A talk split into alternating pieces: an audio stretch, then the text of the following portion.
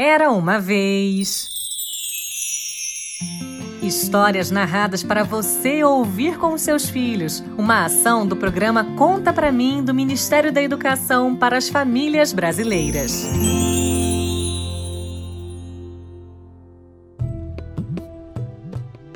Uma vez um moleiro muito pobre que tinha uma filha linda. Um dia ele se encontrou com o rei e, para se dar importância, disse que sua filha sabia fiar palha, transformando-a em ouro. Esta é uma habilidade que me encanta, disse o rei.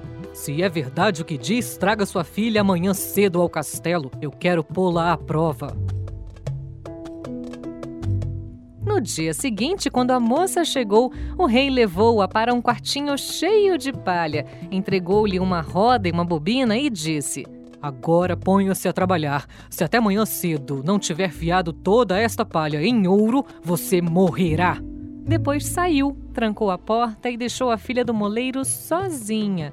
A pobre moça sentou-se num canto e por muito tempo ficou pensando no que fazer não tinha a menor ideia de como fiar palha em ouro e não via jeito de escapar da morte.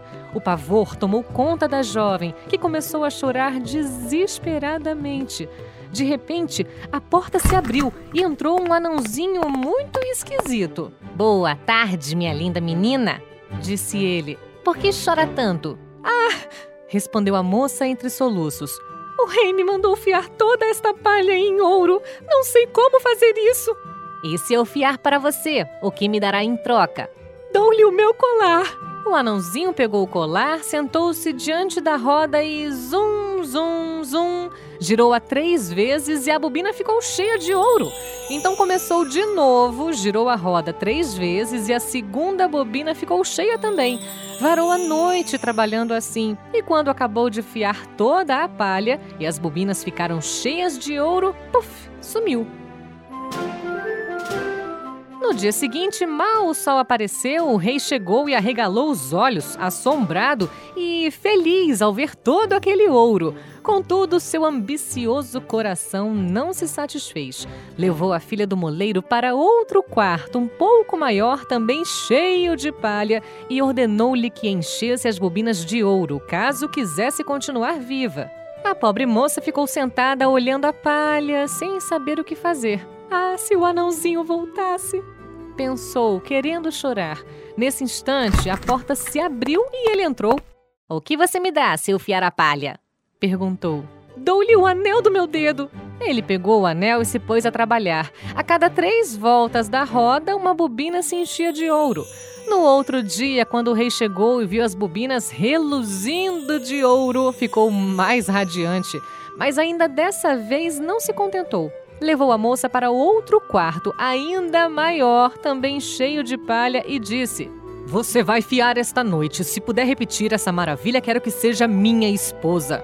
O rei saiu pensando: Será que ela é mesmo filha do moleiro? Bah, o que importa é que vou me casar com a mulher mais rica do mundo. Quando a moça ficou sozinha, o anãozinho apareceu pela terceira vez e perguntou: o que você me dá se ainda dessa vez eu fiar a palha? Eu não tenho mais nada. Se é assim, prometa que me dará seu primeiro filho se você se tornar rainha.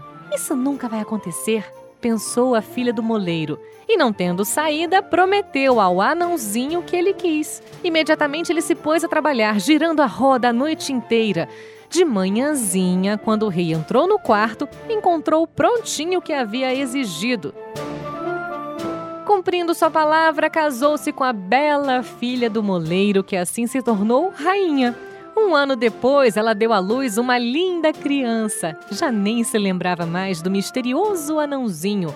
Mas naquele mesmo dia, a porta se abriu repentinamente e ele entrou. Vim buscar o que você me prometeu, disse. A rainha ficou apavorada e ofereceu-lhe todas as riquezas do reino se ele a deixasse ficar com a criança, mas ele não quis. Não, uma coisa viva vale muito mais para mim que todos os tesouros do mundo. A rainha ficou desesperada, tanto chorou e se lamentou que o anãozinho acabou ficando com pena. Está bem, disse. Vou lhe dar três dias. Se no fim desse prazo você adivinhar o meu nome, poderá ficar com a criança.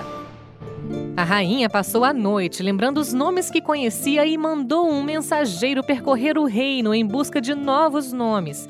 Na manhã seguinte, quando o anãozinho chegou, ela foi dizendo: Gaspar, Melchior, Baltazar. E assim continuou, falando todos os nomes anotados, mas a cada um deles o anão respondia, balançando com a cabeça: Não é esse meu nome.